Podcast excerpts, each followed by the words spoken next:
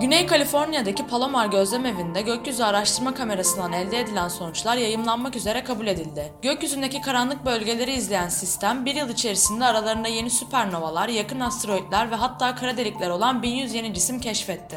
Bilim insanları nikotin varlığında parlayan bir protein sensörü geliştirmeyi başardılar. Bu yeni keşif sayesinde gelecekte nikotin bağımlılığı mekanizmasının daha iyi anlaşılması bekleniyor. Astronomlar 1300 ışık yılı uzaktaki yeni doğmuş bir yıldızın çevresinde metanol, asetaldehit, metil format, asetonitril ve aseton gibi kompleks organik maddeler bulunduğunu keşfettiler. Son araştırmalara göre buzullardaki erimeden kaynaklanan ciddi hava olayları sayısı daha önce öngörülenden çok daha fazla olacak.